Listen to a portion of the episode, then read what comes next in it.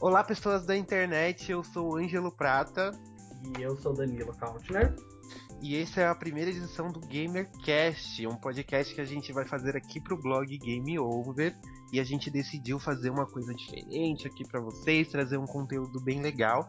E hoje a gente vai falar sobre o Fumito Ueda. Uh, Fumito Ueda, também conhecido como o diretor da, uh, diretor da Team Ico e diretor dos famosíssimos Ico, Last Guardian, Shadow of Colossus, um, esses são os principais, os principais trabalhos dele como diretor e que fez, consolidou ele na área de jogos em geral. Exatamente. A gente vai falar um pouco sobre as curiosidades dos três jogos, lembrar um pouquinho do enredo, quando eles foram lançados, e falar também sobre o aguardado The Last Guardian, que tá aí, né, essa coisa que não sai, que já rolou muita polêmica e tal. A gente vai comentar sobre isso um pouquinho também. E vocês também podem participar se vocês gostarem, se vocês tiverem sugestões, não é, Danilo? É, deixe, deixe a opinião de vocês sobre o que vocês acharam sobre o podcast, porque é muito importante pra gente, porque a gente tá experimentando coisas novas e se vocês gostarem, a gente pode fazer mais podcasts, pode fazer sobre vários assuntos, deixem sugestões sobre os assuntos que vocês queriam ouvir, a nossa opinião. Exatamente. E para participar, além dos comentários que vocês deixam é, no próprio blog, que tá um pouco carente de comentário, né? Até bom a gente já já falar aqui no podcast, que aí dá pra gente ser um pouquinho mais direto. Vamos comentar mais nos posts, por favor. E ah, vocês podem mandar e-mails também pra gente. É, é gameover.com.br. A gente vai ter um bloquinho de e-mails aqui nos próximos podcasts, vocês sugerindo temas e comentando aí o que vocês acharam. Vocês também podem entrar em contato com a gente pelo Twitter, uh, blog, GameOverblog, barra GameOverblog uh, pelo Facebook e nós também temos uma página no Instagram. É tudo, Exato. é tudo barra GameOverblog. Coloca facebook.com barra GameOverblog. Arroba, arroba. Arroba. GameOverblog. É só no Facebook que é barra. No Twitter também, não é? Não, é arroba também. Ok. Não, pra, pra procurar, não, normalmente o pessoal usa arroba. É, o que eu quis dizer na URL. É, então. Okay. É, exatamente. Na URL também é, é nesse esquema aí. Então a gente espera que vocês gostem. Tá começando o primeiro GamerCast. Welcome to the GamerCast.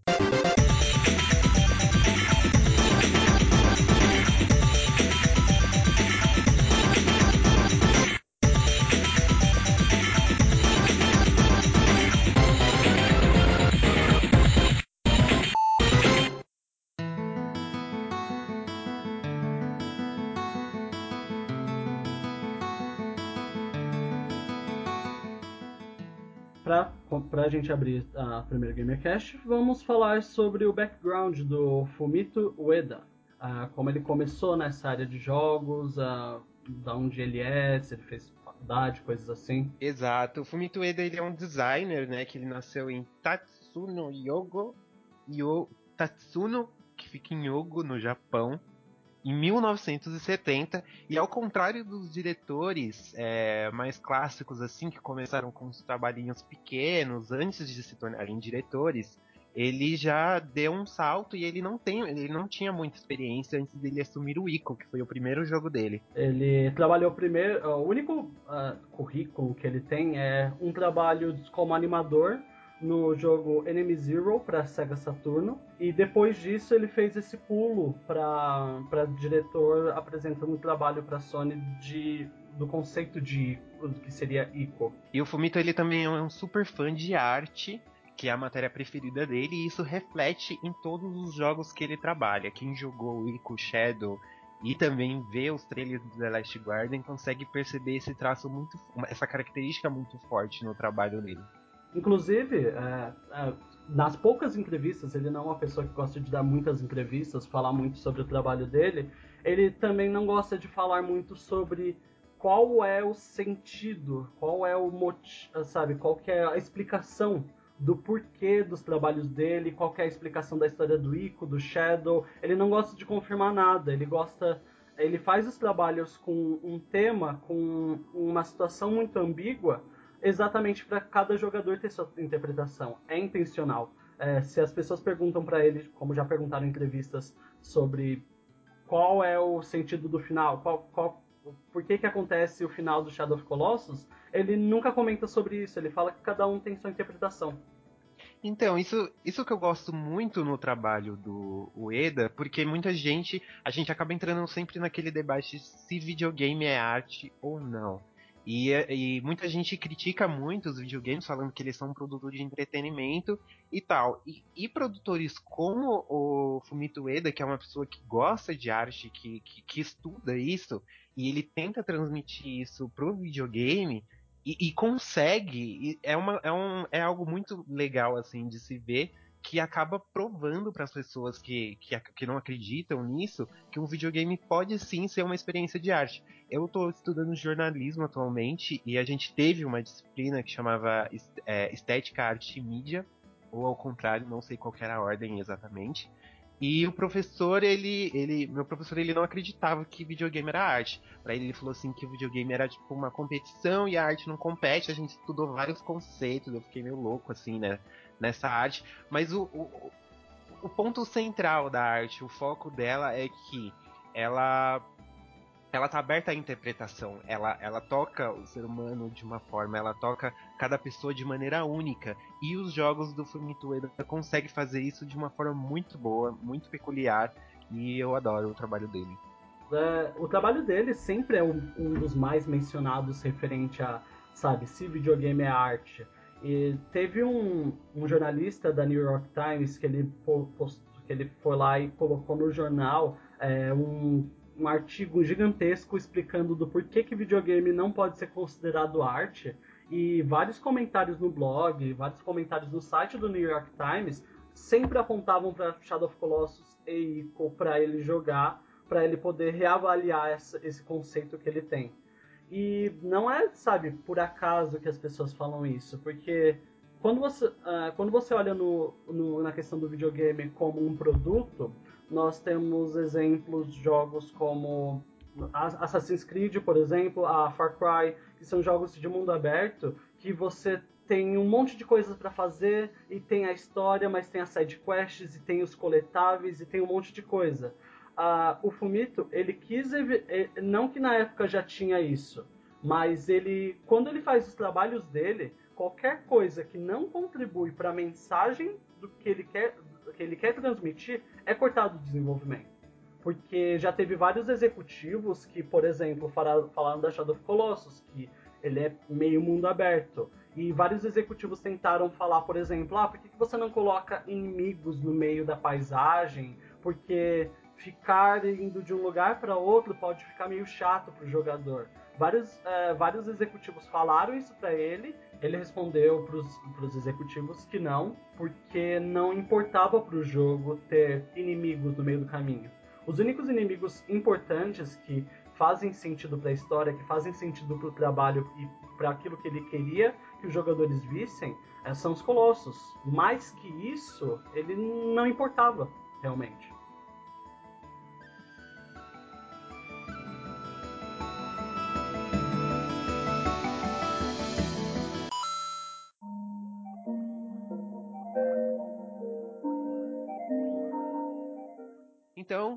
Agora a gente vai falar um pouquinho também sobre os jogos do Fumito Ueda, é, começando pelo Ico, que foi lançado para o PlayStation 2 é, em 2001.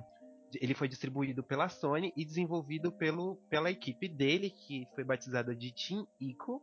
E o Fumito Ueda, ele foi o líder. O game depois ele ganhou uma versão, um pack, um collection, de que vinha Shadow of the Colossus, e, e no mesmo no mesmo pacote remasterizado em HD e eu acabei jogando esta versão especificamente. Eu não joguei no PlayStation 2. Você jogou no PlayStation 2? Sim, eu joguei a versão do Play 2 e inclusive a versão que eu joguei é a versão europeia do jogo, que lembra que eu acabei de falar sobre o jogo é, não ter nada que interfira na narrativa dele?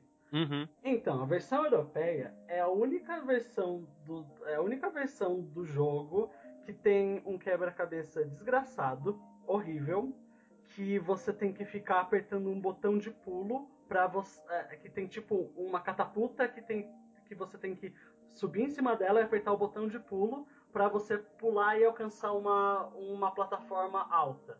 Mas eu... isso tem na versão remasterizada. Ela tem na versão remasterizada? Tem, eu demorei para poder passar essa parte. Viu essa parte? Deus do céu! Nossa, eu sofri para passar dessa parte. Nossa. Então, isso, essa parte não tem na versão, nem na versão dos Estados Unidos, nem na versão japonesa desse jogo. É só na versão europeia disso. que tem ela. Eu não sabia disso. Sério, e, e tipo, é, e, e, inclusive é uma coisa que, tipo, foram executivos que colocaram, entendeu? Porque se você tirar essa parte, essa. Tipo, se você tirar essa parte de você ficar pulando na catapulta, alguma uhum. coisa assim, essa parte é bem. Ok, não tem muita coisa do que, o que fazer nessa parte exclusiva. Só que essa parte é horrível, ela é muito chata. Vamos focar mais depois nessa parte da mecânica, mas agora só pra gente Sim. dar um passinho para trás, a gente Sim. vai falar um pouquinho sobre o enredo. Qual é a história de Ico? Bom, Ico se passa numa terra mágica que não tem nome aparentemente e conta a história do menino que ele é, dá título ao jogo, ele se chama Ico e ele nasceu com chifres. Só que na aldeia dele, é, eles creem que pessoas com chifres é um sinal de mau presságio e o que, que eles fazem? Eles levam esse menino para um castelo isolado de tudo e prendem esse menino lá para ele supostamente ser sacrificado ou morrer. Você fica meio sem entender, porque essa é uma, uma das características dos jogos do, do Fumito. Ele não tem muito diálogo, você é, é, jogado nessa terra mágica que não tem muita explicação. E lá, né, é, você consegue escapar, obviamente, e você conhece, acaba conhecendo uma garota de cabelos prateados e vestido branco que se chama Yorda. E você tem que salvar, só que quando você tá andando com ela durante esses os calabouços e resolvendo os enigmas, seres das sombras surgem para poder capturá-la e você fica sem entender e você fica defendendo ela na boa parte do jogo com um pedaço de pau não, não tem uma. Eu ia falar madeira, mas é isso que saiu agora, então. Tava, tá, é. valendo. você fica defendendo ela com esse pedaço de madeira e, e é, evitando que esses seres das sombras levem ela. Mais tarde você vai acabar descobrindo o que, que é, mas como os jogos do Fumito eles são experiências muito é, singulares para cada um, a gente, eu acredito que seja melhor a gente não spoiler o que, que você acha. Não, não né, quem já jogou sabe do que a gente está falando. É super interessante, o jogo é fenomenal. Uh, e quem não jogou, por favor, jogue, porque Ico é um, é um daqueles jogos que você não pode. Você tem que jogar em algum momento da sua vida. E ele não demora muito tempo, ele é no máximo 8 horas de jogo, ele é muito rápido, ele é bem curto. É, 8 horas eu acho que é muito, eu acho que é até menos. Vixe. Na primeira jogada, sim, eu acho que umas 6 ou 5 horas, porque você não sabe o que tem que fazer e o jogo te dá muita poucas dicas. Assim, ele tem muito puzzle, muito é, detalhezinho que você tem que olhar, que você tem que explodir, que você tem que fazer alguma coisa. E a única dica que te dá é a Yorda, porque como ela anda o tempo todo com você, de vez em quando, na versão remasterizada, pelo menos que foi a que eu joguei, de vez em quando ela aponta para um lugar onde você tem que ir, ou aponta para um lugar que você tem que explodir, algo do tipo. Mas foi, sinceramente, assim, na, na, na, nessa versão remasterizada que eu joguei, ela só fez isso uma vez. Então, na versão Play 2, eu me lembro dela fazer isso com mais frequência. Faz um bom tempo que eu joguei, joguei esse jogo, mas eu me lembro dela me ajudar em alguns momentos, sim. Quando eu joguei a versão do Play 2, que já faz algum tempo que eu joguei ela, ela, ela indicava assim o caminho, ela ajudava, mas mesmo assim, quando ela vai lá e aponta para uma direção, nem sempre é uma solução realmente para os quebra-cabeças, para o que está acontecendo. Então, é tudo, assim como a própria narrativa, é tudo bem vago. Você tem que descobrir e interpretar muita coisa. E, é, e, e aí entra aquela relação novamente que a gente falou da arte e o contato pessoal que cada pessoa tem com a arte. Porque se você. É, as pessoas, alguém que estiver ouvindo, que for mais entendido sobre o assunto, quiser, manda um e-mail pra gente, contato gameover.com.br, game com Y, que é o título do blog, para você também poder opinar. E me corrija se eu estiver errado, por favor. Que o contar é obra, uma obra-prima ela ela é sim, ela não tem igual e ela consegue causar esse efeito pessoal em cada em cada ser humano. Você pode pegar isso pelos quadros do Da Vinci, a Mona Lisa, por exemplo. Existem diversas teorias sobre ela, sobre quem é ela, e cada pessoa que você coloca, e eu acho que, eu não sei se foi o Picasso, eu não vou lembrar o nome do pintor agora, que ele ele pintou um quadro gigante assim, que era para falar de alguma coisa que aconteceu na Espanha, que agora eu também não lembro, tô péssimo para referência histórica. Ele pintou aquele quadro e, e, eu, quando eu vi a primeira vez, ele não me afetou da mesma forma que as pessoas que sabiam aquela história afetou. Então a arte vai acabar fazendo isso e os jogos do Fumito também são feitos exatamente para causar isso. Por isso que ele, ele, ele insiste nessa questão de, de ser uma, um jogo minimalista na questão, né? Ele não fica cheio de NPC nem nada. Tanto que o único personagem que você interage o tempo todo é a Yorda. E em poucos momentos, assim, aparece o vilão e fala, assim, pouquíssimas coisas também. Ele aparece contado, dá pra contar nos dedos de uma mão, às vezes, que, vilão, que o vilão do jogo aparece. Tem algumas conversas com ele, mas também coisas super básicas. Sim, inclusive essas poucas vezes são suficientes para ele se estabelecer e mostrar que o jogo, ele diferente da maioria dos jogos que se estabelece muito por gameplay, esse é um jogo que você tem que prestar muita atenção em até na, no gesto dos personagens, no jeito que eles estão, na expressão deles, porque elas acabam falando muito mais do que, sabe, o diálogo que poderia existir ali. Porque e é um jogo de 2001, né, cara? Se para pra pensar Sim. assim, cara, foi um dos primeiros títulos que saiu pra PlayStation 2 e ele é muito bem trabalhado nessa questão de expressão. Quando eles estão andando, quando você bate assim a, o, o seu pau, seu... quando você bate um pedaço de madeira assim na parede, a, a Yorda ela se assusta, aí ela tipo, ela tem uma expressão quando eles correm, é, é, é muito bonito de ver isso num jogo que é relativamente antigo. Sim, ele, ele, ele tá muito à frente do, sabe, dos jogos dessa época. 2001 foi a época que foi lançado o Diablo 2, por exemplo. Diablo 2 é, ele não, não, ele tem uma forma de se expressar, mas é muito diálogo, é muito texto, são, sabe, antes dele do jogo começar, ele, o primeiro personagem que você encontra vai lá e dá um textão explicando tudo o que acontece.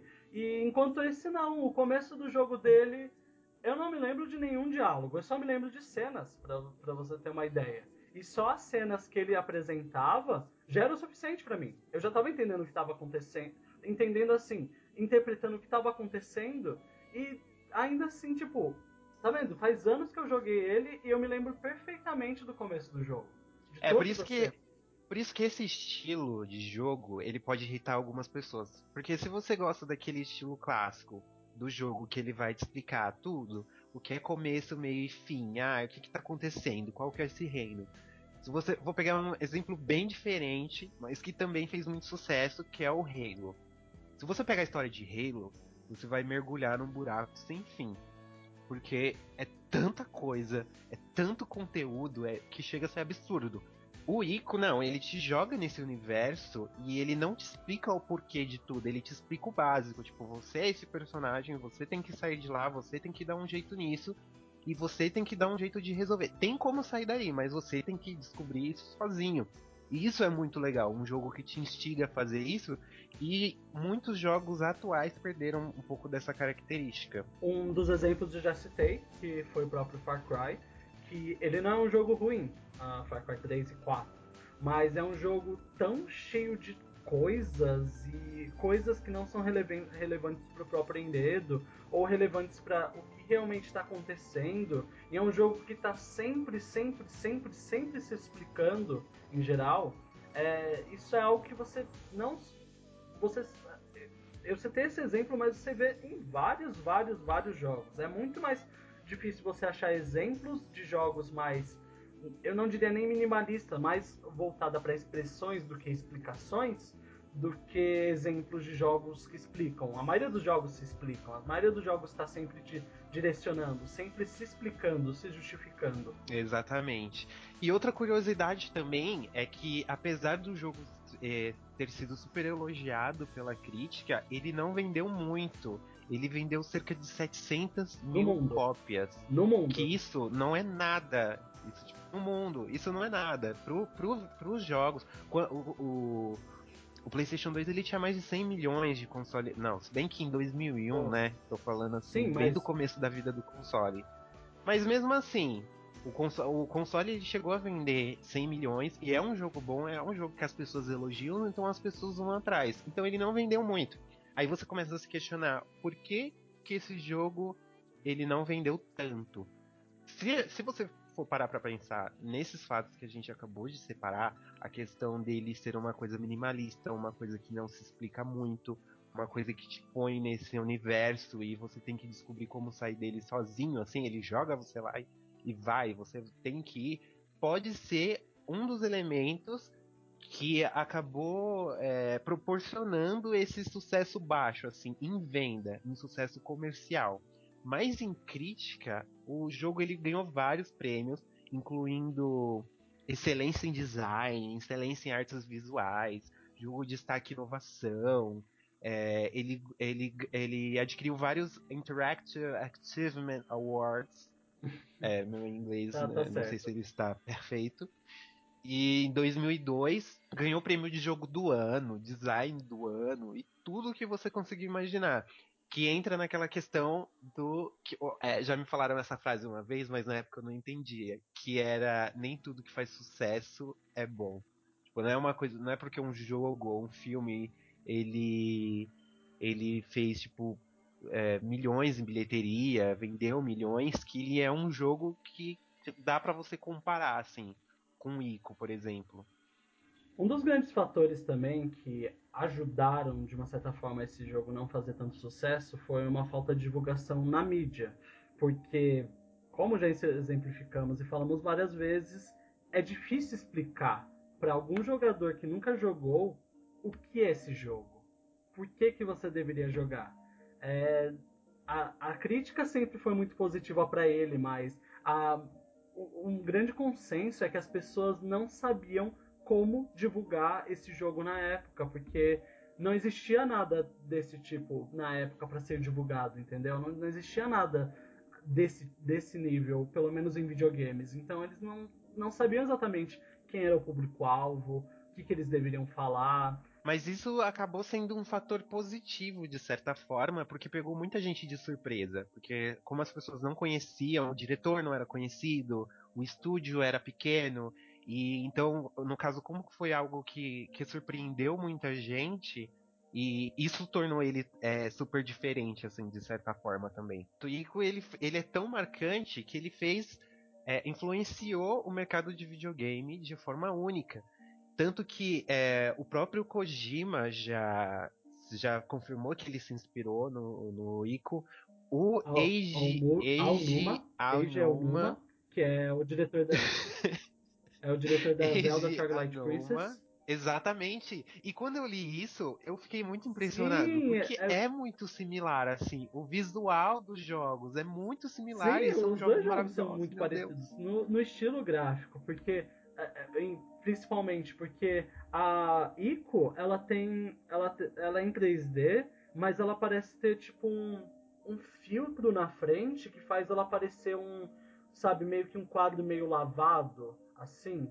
E, inclusive, isso, é, é, isso é, é, é, bem legal, que é um efeito que tinha no, no, Play 2. Inclusive, se você pegar no Play 2 para jogar hoje em uhum. dia, o jogo não parece tão feio assim. Então, no PlayStation 3 eu acho que eles tiraram então, isso. Porque no Play filtro. 2, essa parte dos gráficos ainda parece muito boa, Porque o jogo tem esse filtro, ele tem um filtro como se fosse um quadro, entendeu? Então ele parece meio lavada, as cores meio lavada, mas combina. Parece mesmo. É, é, combina muito com o que o jogo quer propor, com essa ideia de arte que o jogo quer fazer.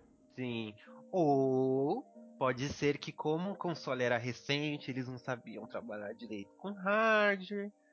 Deram Prova... uma disfarçadinha. Então, provavelmente. Bastante. Mas eu também. Conhecendo o diretor, ele é extremamente perfeccionista.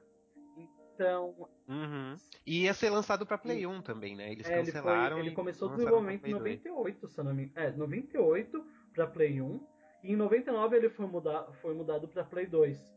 E aí foi lançado em 2001, no caso. Inclusive, ele mesmo falou que foi uma mudança que ele teve problemas de se adaptar com a ideia de, sabe, tipo, ter que mudar para outro videogame e tal. E isso causou problemas também no futuro título que a gente vai comentar depois. Então, só para encerrando aqui, ó, pensamento final sobre Ico, é um jogo muito bom, é um jogo, se você não jogou ainda, você quer experimentar uma algo diferente, é altamente recomendado. Ele está disponível para PlayStation 3 remasterizado, que foi essa foi a versão que eu joguei. E se você ainda tem Play 2, corre atrás daquela versão piratinha ou, ou, se você achar o original também melhor. Aí você. Porque você tem que jogar esse jogo. E é isso Inclusive, aí. Inclusive, que é, junto com a versão do Play, do, uh, do Play 3 vai vir junto. Vem junto a Shadow of Colossus também. Que, que é o próximo jogo que vamos falar. E só complementando aqui uma questão que a gente esqueceu de falar, foi a trilha sonora do Ico, que possui uma música tema original cantada, que é a música de encerramento, que é muito bonita. Mas, durante o jogo, não tem muita música. Tanto que eu fui ver a trilha sonora completa no YouTube, eu acho que tem, é 40 uhum. minutos de trilha sonora, não é nada. É, é, é, você andando pelos ambientes é mais aquela questão do tipo do, do vento, que você tá em cima da torre, sabe? Dos pulos, do menino assim, uh, uh, fazendo força para poder subir nas coisas. E isso que eu, isso eu achei muito bacana também, é uma, uma Sim, característica ele, ele é, é pouca trilha sonora. Assim como o próprio jogo, ele é. Ele é. Pouco trilha sonora, pouco, pouco tempo de gameplay. Pouco diálogo, e ainda assim ele faz tanta coisa com tão pouco que ele tem. Ele trabalha tão bem com aquilo que, que ele propõe a fazer. Exatamente. Então vamos agora falar do Shadow of the Colossus, porque senão, a gente, se a gente for parar no Ico, que é tão maravilhoso, eu fico imaginando agora o Shadow, a gente vai conversar agora sobre ele. E ele também é um jogo, é, eu acho que colossal seria a palavra para a gente poder falar sobre ele. Ele também foi desenvolvido pelo mesmo time que é o Team Ico, e lançado em 2005 para o PlayStation 2 e como a gente já disse foi relançado remasterizado em HD para o PlayStation 3. Ah, primeiro Qual que é o enredo eu dele? Eu queria falar na verdade sobre a origem é, do, do, do, desenvolvimento da Shadow, tudo bem? Pra você? Porque, assim, uhum. uh, um ano depois uh, do lançamento da, da ICO, o diretor, ele falou pro... Ele conversou com o pessoal da Sony e falou, olha, eu tenho essa ideia de jogo eles instantaneamente aceitaram. Eles sabiam que eles tinham um diretor maravilhoso nas mãos deles. E eles instantaneamente, tipo, aceitaram a ideia que, que, ele, que ele propôs. Eu não cheguei a ver, tipo, qual é a ideia inicial, mas os executivos da época, pelo menos, falaram que assim que ele apresentou a ideia do Nico, que seria a continuação do, do, do Ico, que a palavra Nico, na verdade, é uma mistura do, da palavra Ni que é dois em japonês, e Iko. Um, quando ele apresentou o projeto Nico, instantaneamente todo mundo quis que ele lançasse logo. E, inclusive, o jogo teve, nos três anos de desenvolvimento do jogo, uh, a equipe praticamente se escravizava para fazer o jogo o mais perfeito possível. O, não só o diretor, mas tipo, todo mundo da equipe estava tão, sabe, entusiasmado em criar o jogo que eles passavam, tipo, eles passavam muito, muito, muito, muito tempo no desenvolvimento. E não conseguiram arrumar aquele cavalo, né? Mas depois a gente comenta Sim, disso. É, é, é, três anos não conseguiram arrumar o cavalo.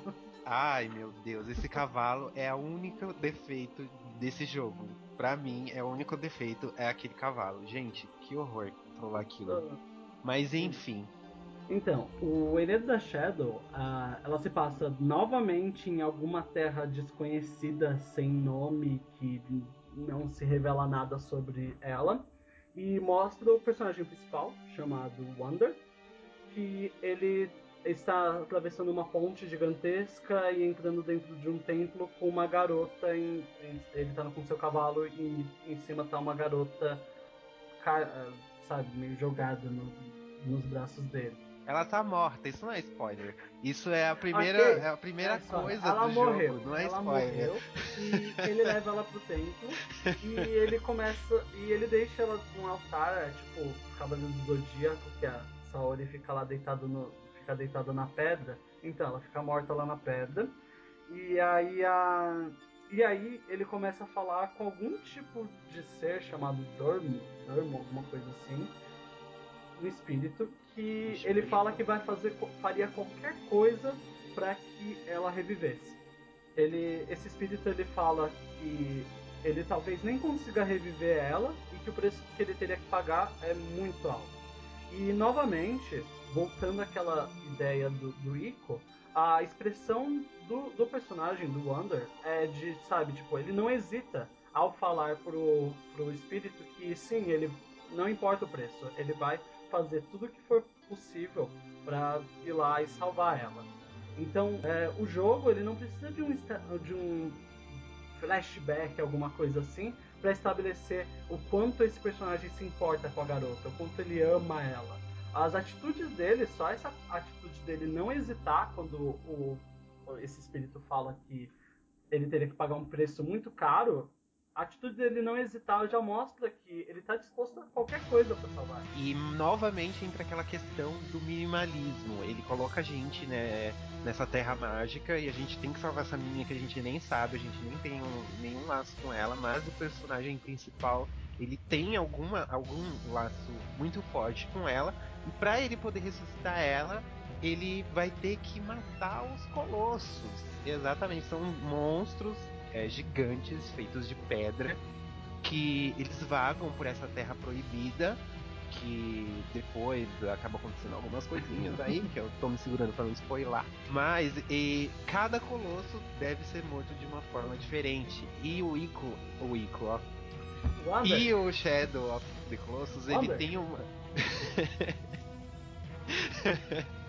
e o, o Wonder, ele tem uma, uma peculiaridade que é a questão da movimentação dele. Eu achei incrível ele correndo, quando ele cai do colosso, que ele rola no chão assim.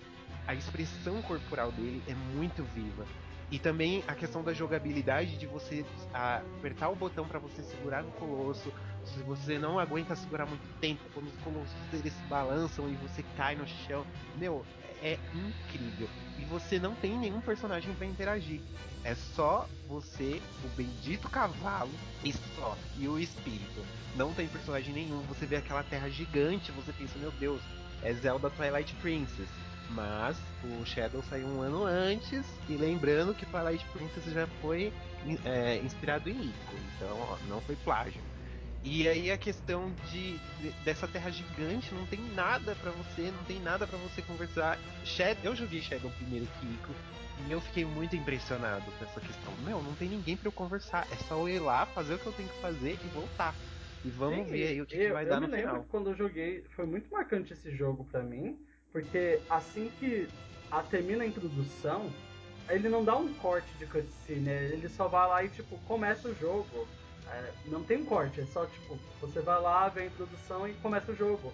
E assim como o primeiro, a, o primeiro jogo, ele não te explica muita coisa. Ele vai lá e te deixa brincar com, a, com, com o que você tem, você começa a entender como é que você caça os colossos. E, mas eu me lembro de ter ficado muito, muito, muito impressionado com o Colosso em si. Porque ele é apresentado, tipo, como se. E é, é uma realidade, mas, tipo, ele é apresentado como se o seu personagem fosse uma formiguinha e ele fosse um ser, sabe? Gigantesco, colossal. Você fala, é bem aquele meme, né? Quando você encontra um colosso, você já Isso. pensa, como que eu mato É, é, é literalmente o que você pensa, porque ele apresenta pra você e você. Como é que eu vou matar isso? Aonde eu começo a matar isso? Porque eles.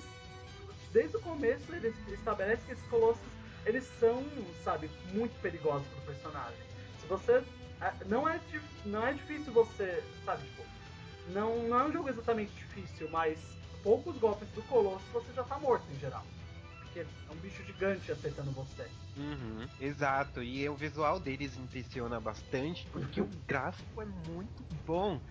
Pessoas que ficam é, fadadas a ficar aí, tipo, reclamando do gráfico, que não sei o que.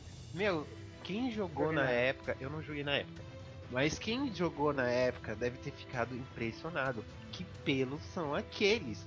Fazer cabelo em videogame é muito difícil. É os, des- os desenvolvedores eles sempre reclamam de fazer é, cabelo e sombra. Me corrijam se eu estiver errado, mandem e-mail para contato.gameover.com.br e comentem. Mas o que, eu, o que eu sei é isso. E o. Por ser um jogo de Playstation 2, e eu, eu, eu sei que ele recebeu um tratamento pra, pra, pra versão dele de Playstation 3 e tal. Mas eu fiquei realmente impressionado, porque eu falo, cara, tipo, 2005 era um PlayStation 2 e olha o cabelo que É eles que, conseguiram tipo, fazer. É muito mim, impressionante. Eu achei super. que foi super impressionante pra mim mesmo foi, na verdade, dando um pequeno spoiler, foi quando eu vi o Colosso Voador. Quando você sobe no Colosso Voador, aqueles efeitos lá de. da- do vento.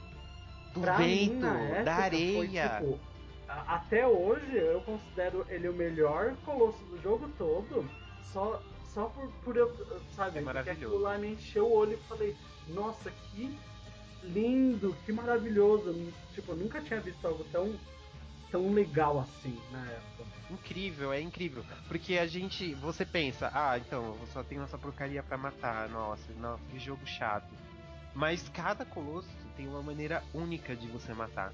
Então, eu demorei muito. Tipo, a primeira jogatina eu acho que eu teve. Eu acho que foi 17. 17, 18 horas. E foi uma experiência assim muito, muito legal, porque até você descobrir onde esse maledeto tá, porque é um mundo assim aberto no estilo Twilight Princess. Quem jogou Zelda sabe que o bagulho é grande. E aí você tem que descobrir onde ele tá, dar uma provocada nele pra chamar atenção e descobrir o que, que você tem que fazer pra matar ele. E novamente, não temos muitas dicas. O que é, a gente pode fazer é utilizar a espada para ele poder é, mirar, mostrar onde é o ponto fraco. Mas se você for muito ruim, muito ruim mesmo, tipo eu, aí você, o jogo ele vai te dar uma dica. Mas aí Mostrando você tem que ficar bastante. tipo Most- uma hora, é, tipo uma hora e não descobrir ainda como que mata esse ser satânico. E eu fazia, aconteceu isso comigo algumas vezes, não em E- todos, e, mas aconteceu. Assim, a gente falando sobre o jogo, faz parecer que o jogo na verdade é um jogo de ação, de, de você vai lá e mata e assassina os colossos. Não, gente, na verdade o que ele mais se assemelha é um jogo de quebra-cabeça, ele é um puzzle gigantesco. Exatamente, eu nunca tinha pensado nisso. É um puzzle ambulante. Ele tá andando o puzzle, você tem que pendurar nele. Pelo, pelo menos os dois primeiros colossos, eles são bem simples, é. Você subir em cima deles e acertar os pontos fracos. Mas já lá pro terceiro, quarto e assim em diante, não é, não é tão assim direto. Você tem que fazer outras coisas pra na verdade deixar eles vulneráveis. É muito legal você descobrir os pontos fracos e descobrir novas estratégias. Cada colosso é muito único. E ao contrário do Ico, que tinha uma trilha sonora super ausente, já no, no Shadow of the Colossus é diferente, porque cada colosso tem o seu próprio é, tema musical e são músicas orquestradas formidáveis. É aquela. Tipo, é é a mesma coisa de você estar assistindo um épico, sabe? Tipo Game of Thrones. Aí você toca aquela música fodástica assim de batalha e você sobe nele e você vai mata e tem aquele tema da vitória e tal. E isso é muito envolvente.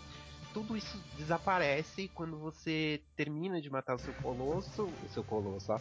Você termina de matar o colosso e volta lá pro templo para você poder procurar a sua próxima missão. só fica aquele barulho assim do, da terra, deserto, não tem ninguém. Só você e o bendito cavalo. Eu odeio esse cavalo. Gente, esse cavalo, ele é impossível de controlar. Impossível. Você tenta virar para ele, vai para um outro. Você tenta correr, ele anda e ele fica no meio da batalha. E é terrível, terrível. O pior companheiro de viagem. Curiosidade sobre esse cavalo, ele foi na verdade um dos primeiros. Não sei se foi o primeiro, mas foi um dos primeiros é, trabalhos de, de captura de movimento, sabia? Porque eles ficaram observando por ah. dias, meses, cavalos, capturando os movimentos deles para tentar colocar no jogo. Eu nunca andei de cavalo, mas se for, se eles conseguiram transmitir mesmo essa realidade do cavalo pro jogo, é eu isso, tô muito interessado. Exatamente, eu não ah, tô com muita vontade, um não. a trilha sonora, ela foi composta pelo Kon, Kon Otani, que ele também foi compositor da série de, do anime Gundam Wing, Gundam Wing. Uh, e ela foi composta pela foi feita pela Orquestra Filarmônica de Londres. E sim, ela é, muito, muito épica. Ela é muito. Ela é uma das únicas trilhas que eu consigo pensar, além de Hotline Miami, que me dá arrepios e me enche de adrenalina para querer, sabe, subir e achar o ponto fraco do Colosso. E... É muito bom. Você, aliás, precisam ouvir ela. Ela é excelente, ela é muito, muito, muito boa. É, e é o contrário do que foi o Ico, que o estúdio não tava dando assim, né, muito, muita esperança, não queria muito investir em marketing, tanto que as pessoas nem sabiam que o jogo existia. Quando é, Shadow começou a ser produzido, já foi totalmente diferente, porque o, como eles viram que o cara tinha talento, eles investiram pesado assim no marketing do jogo tanto que 80% é, por cento do estoque que foi para as lojas sumiu nos primeiros dois Sim, dias. E o pré-order deles tinha acabado em pouquíssimo tempo. Tipo, to todos os pré-orders foram, foram feitos uh, assim que praticamente ele foi anunciado. O marketing dele foi muito pesado e rendeu, porque o jogo vendeu muito, muito bem como o jogo, assim, Ico é muito bom, mas como jogo, Shadow of Colossus ainda é melhor. isso, eu te, isso eu tenho que falar. É, aí sim. Tanto que quando, como eu joguei o Shadow of the Colossus primeiro, é, para mim foi meio frustrante pegar o Ico. Não façam isso. Você que não jogou, você que vai comprar a remasterização pro PlayStation 3, não faça isso. Jogue Ico primeiro, sim. porque eu fiquei meio bolado. É que você tem que colocar na sua cabeça, né? Que é um, são jogos de épocas diferentes, são do mesmo produtor, só que são conceitos diferentes. E aí eu, eu, eu, tenho um pouco de dificuldade nisso, então eu demorei um pouquinho mais, assim, pra eu engatar no Ico, assim, interessar. Porque, por causa que eu tinha gerado o Shadow, zerado Inclusive, o Shadow of the uh, também, também, até porque o Ico é, ele é mais rápido, ele é 3 horas, enquanto o Shadow é uma aventura épica de 16 horas que vai passar. Tipo, você vai passar muito rápido. É muito bom por causa disso. Você acha que, não, eu já eu só fiz 3 horas de jogo. Mentira, você já tá na décima hora, mas o jogo é tão bom que você não percebeu. Exato. E para finalizar, a gente vai jogar a questão hum. que não quer calar. Shadow é uma sequência de Ico? O que você sem acha spoiler. sem spoiler? Eu não acho. Eu não acho que é uma sequência, mas eu acho que se passa no mesmo mundo. Mas, mas como tudo, todos os trabalhos dele, isso é muito ambíguo. Muito, muito, muito ambíguo. A minha interpretação, o que eu vejo é que o lugar onde acontece o Shadow é o mesmo lugar que acontece o Ico, só que eu não sei, ou no futuro ou no passado, e distante, sabe? No passado ou no futuro distante. É o que eu vejo, Sim. mas eu não acho que Sim. eles têm ligação, alguma ligação direta em si. Então, eu sei que a interpretação é pessoal, mas quando eu vi o final do Shadow of the Colossus, me deu muita sensação de que eles estão bem ligados, os dois jogos. Aí você já começa a imaginar, tipo, meu, será que um se passa antes? Será que um se passa. Ou será que ele se passa depois ou antes do Ico? Aí você já começa a bolar suas teorias. Mas eu, isso que eu achei formidável.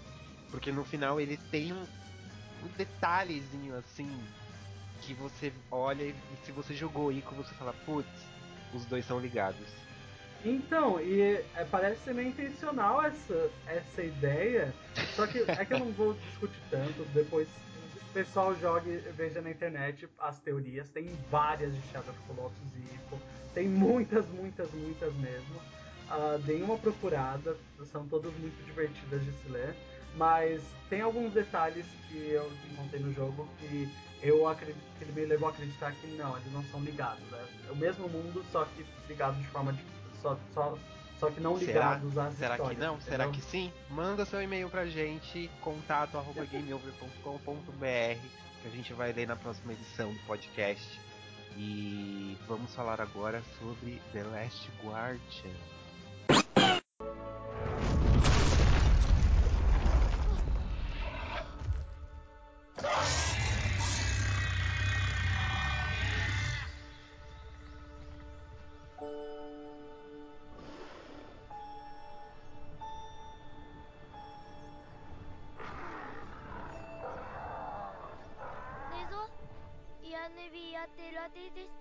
あげくい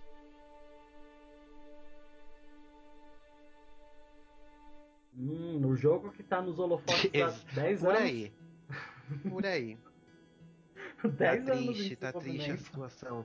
The Last Guardian, ele foi anunciado, conforme a gente falou, há 10 anos atrás, para o PlayStation 3, também é pro mesmo desenvolvido também pelo, pelo mesmo time Ico. Só que esse jogo ele já virou uma lenda urbana, porque teve E3 que não teve nada sobre ele. É, a data de lançamento dele já foi mudada diversas vezes e as pessoas acharam que ele nunca ia sair. Gerou diversos memes. Só que agora, aparentemente, é que tá já saindo do forno. Sim, é, tanto é que praticamente o primeiro gameplay, sabe, que as pessoas podiam jogar e ver sendo jogados, eu acredito que foi nessa última E3, que inclusive foi o mesmo gameplay que a gente viu na BGS, que na parte de auditório teve ele, teve um cara lá jogando e a gente viu pela primeira vez alguém jogando e não apenas cenas ou picotados, coisas assim. Pelo menos foi a primeira vez minha. Eu não sei se tem vídeos na internet, alguma coisa assim. Mas a primeira vez que eu vi é, na TGS, foi na BGS. Na Tokyo Game Show teve um novo trailer do, do The Last Guardian. E adivinhem, o jogo estava programado para lançar agora, dia 20, 24 de outubro. E ele foi adiado de novo. É, e assim, eu culpo, pelo que, pelas entrevistas que eu cheguei a ler, a culpa, na verdade, acaba sendo do, é do próprio diretor, nesse caso, por ele, a das estrelas, porque, como já estabelecemos nos outros jogos em vários momentos, ele é extremamente perfeccionista com as obras dele. Extremamente. Porque numa entrevista ah, em junho desse ano, ele falou que 90% do jogo já estava jogado, já estava pronto, entendeu? Então, tipo, tinha pouquíssima coisa, tinha pouquíssima coisa de junho para depois para ainda desenvolver.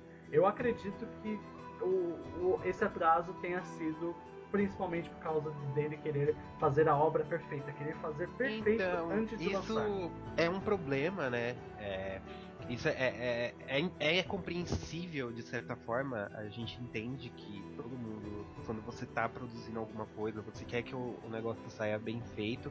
Só que deve ter, é, deve ter acontecido alguma treta com a Sony também, com essa questão de colocar o prazo, é, porque é, todo desenvolvedor, principalmente quando ele trabalha para um grande estúdio, o estúdio ele coloca um prazo para o jogo ser lançado.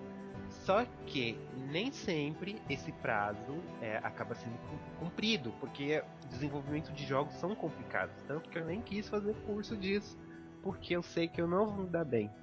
Então, você pega e pensa, pega por exemplo o Assassin's Creed Unity. Eles tinham um prazo eles avisaram que o prazo não era o suficiente, só que eles precisavam colocar o jogo nas lojas naquela data. Então o jogo veio todo bugado. E se for para atrasar, para poder é, aperfeiçoar, tanto que a gente é, teve até um contato com um dos produtores do jogo na Brasil Game Show desse ano, a gente conseguiu fazer algumas perguntas para ele, foi bem legal. Ele até a gente até comentou sobre isso. Ele falou assim que eles, os produtores também não gostam de atraso, mas se for para deixar o jogo melhor e, e for extremamente necessário, eles têm que atrasar. Só que The Last Guardian já tá uma bagunça. O jogo ia sair para PlayStation 3, aí foi adiado, adiado, adiado e agora foi é transferido para PlayStation 4. Já tem os chatolinos reclamando dos gráficos, que os gráficos tá zoado, que tá ultrapassado, que não sei o que. Já virou uma zona. Tanto que em 2015 teve uns boatos de que o Fumito ele tinha sido demitido da Sony e as pessoas começaram a ficar desesperadas achando que o jogo não ia sair mais. Aí depois é, o Shuei Yoshida, que ele é o executivo da PlayStation, ele deu uma entrevista na E3 de 2015 e ele falou que ele não foi demitido, foram, eles foram conversando e o diretor ele queria ter mais liberdade. E o que, que eles fizeram? Ele acabou fundando o próprio estúdio dele, que é o Gen Design, e ele não saiu do desenvolvimento do The Last Guard. A impressão que dá é que ele, ele deve ter falado assim, cara, eu não quero mais trabalhar para vocês, eu vou cumprir esse contrato, só que depois eu vou sair. Não quero mais, é, vou fazer meus jogos do jeito que eu quero, não quero mais essas desgramas desses prazos, deixa eu fazer minha arte na praia vendendo as miçangas. Foi bem assim.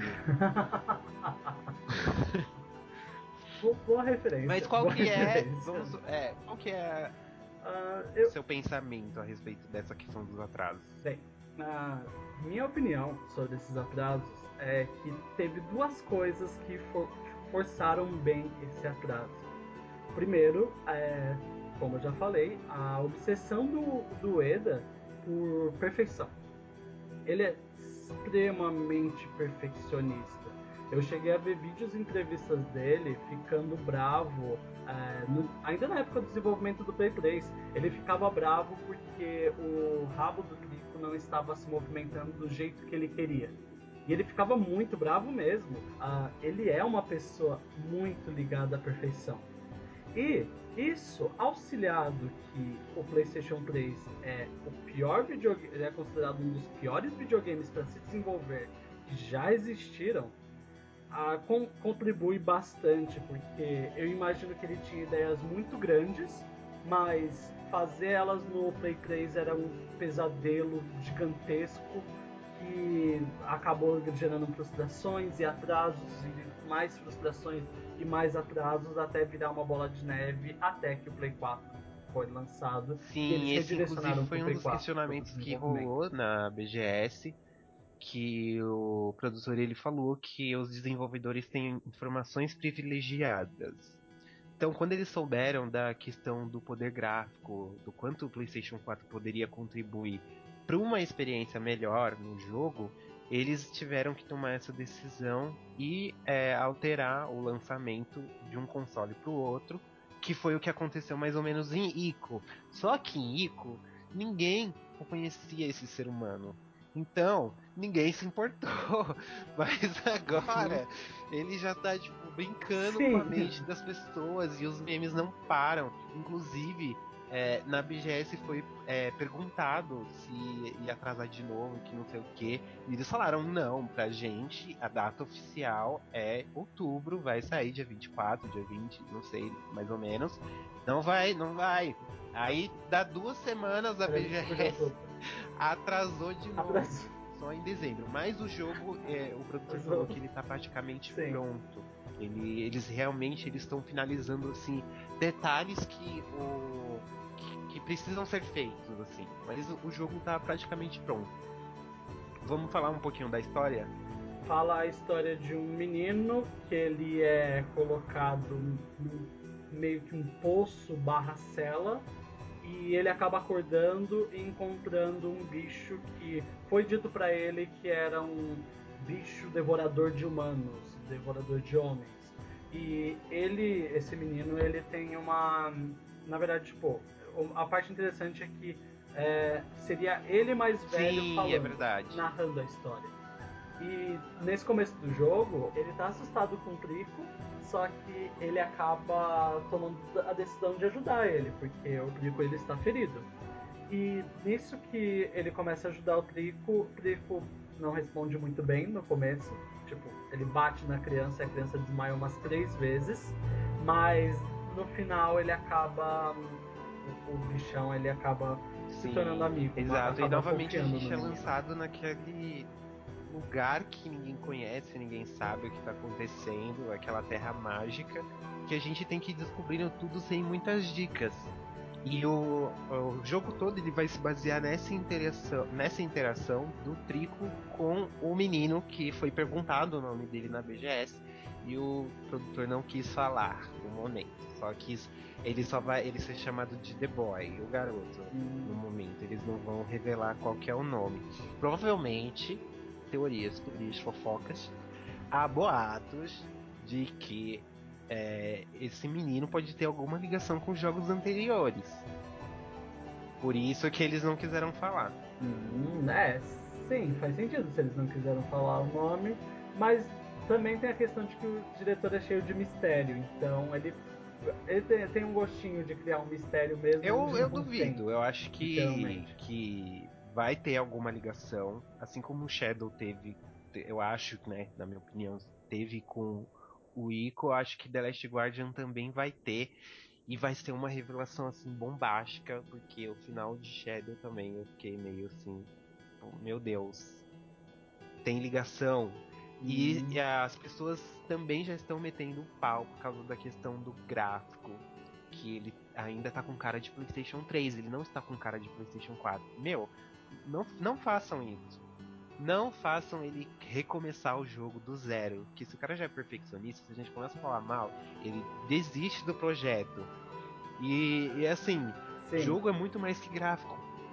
É muito mais do que isso. E os jogos do. E se você jogou Shadow of the Colossus e Ico, você deve ter percebido que o que é mais valorizado nessa questão é a experiência.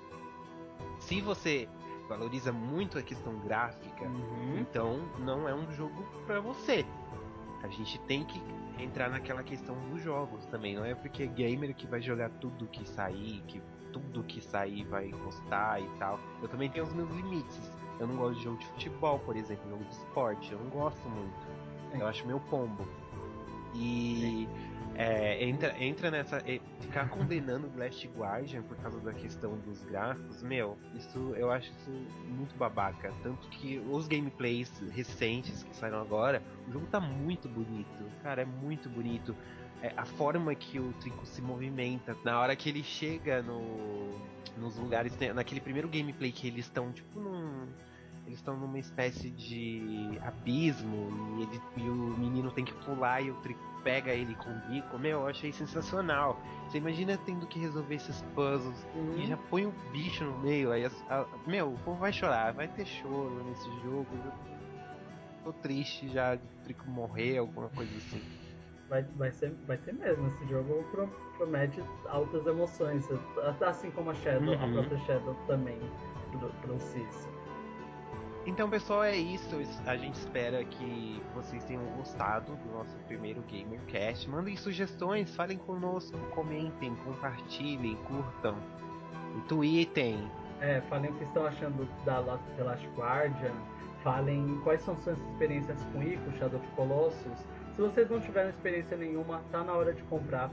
Porque vocês é muito, muito, muito, muito bom. Você tem você tem a palavra nossa e de toda a internet para falar também. É muito bom. Então é isso, pessoal. A gente vai ficando por aqui. Um abraço, um beijo. Muito obrigado por vocês sempre acompanharem o blog, vocês lerem, compartilharem. E é isso aí. Muito obrigado por ouvirem nosso primeiro GamerCast. Uh, também muito obrigado por acompanhar o blog, por acompanhar a gente no Facebook, por nos acompanhar nesse processo todo. Uh, se tiverem sugestões, mandem pra gente, porque a gente adoraria saber o que vocês acham do podcast. Se, você, se vocês têm críticas, se de repente vocês gostaram da ideia, a gente vai, a gente vai fazer mais, mas é importante a gente ter um feedback, porque se ninguém falar que tá gostando, a gente entende que é, é, é tá na hora de ir na, em outra direção, sabe? Mas a gente vai. Uhum, que exato. Quem, quem, gostar, a gente vai fazer mais, mas entre em contato com a gente pra, pra gente saber. Exato, pelo nosso e-mail. Qual que é o nosso e-mail, Danilo? Contato arroba gameover.com.br. É isso aí. Até mais. Até mais. Tchau, tchau.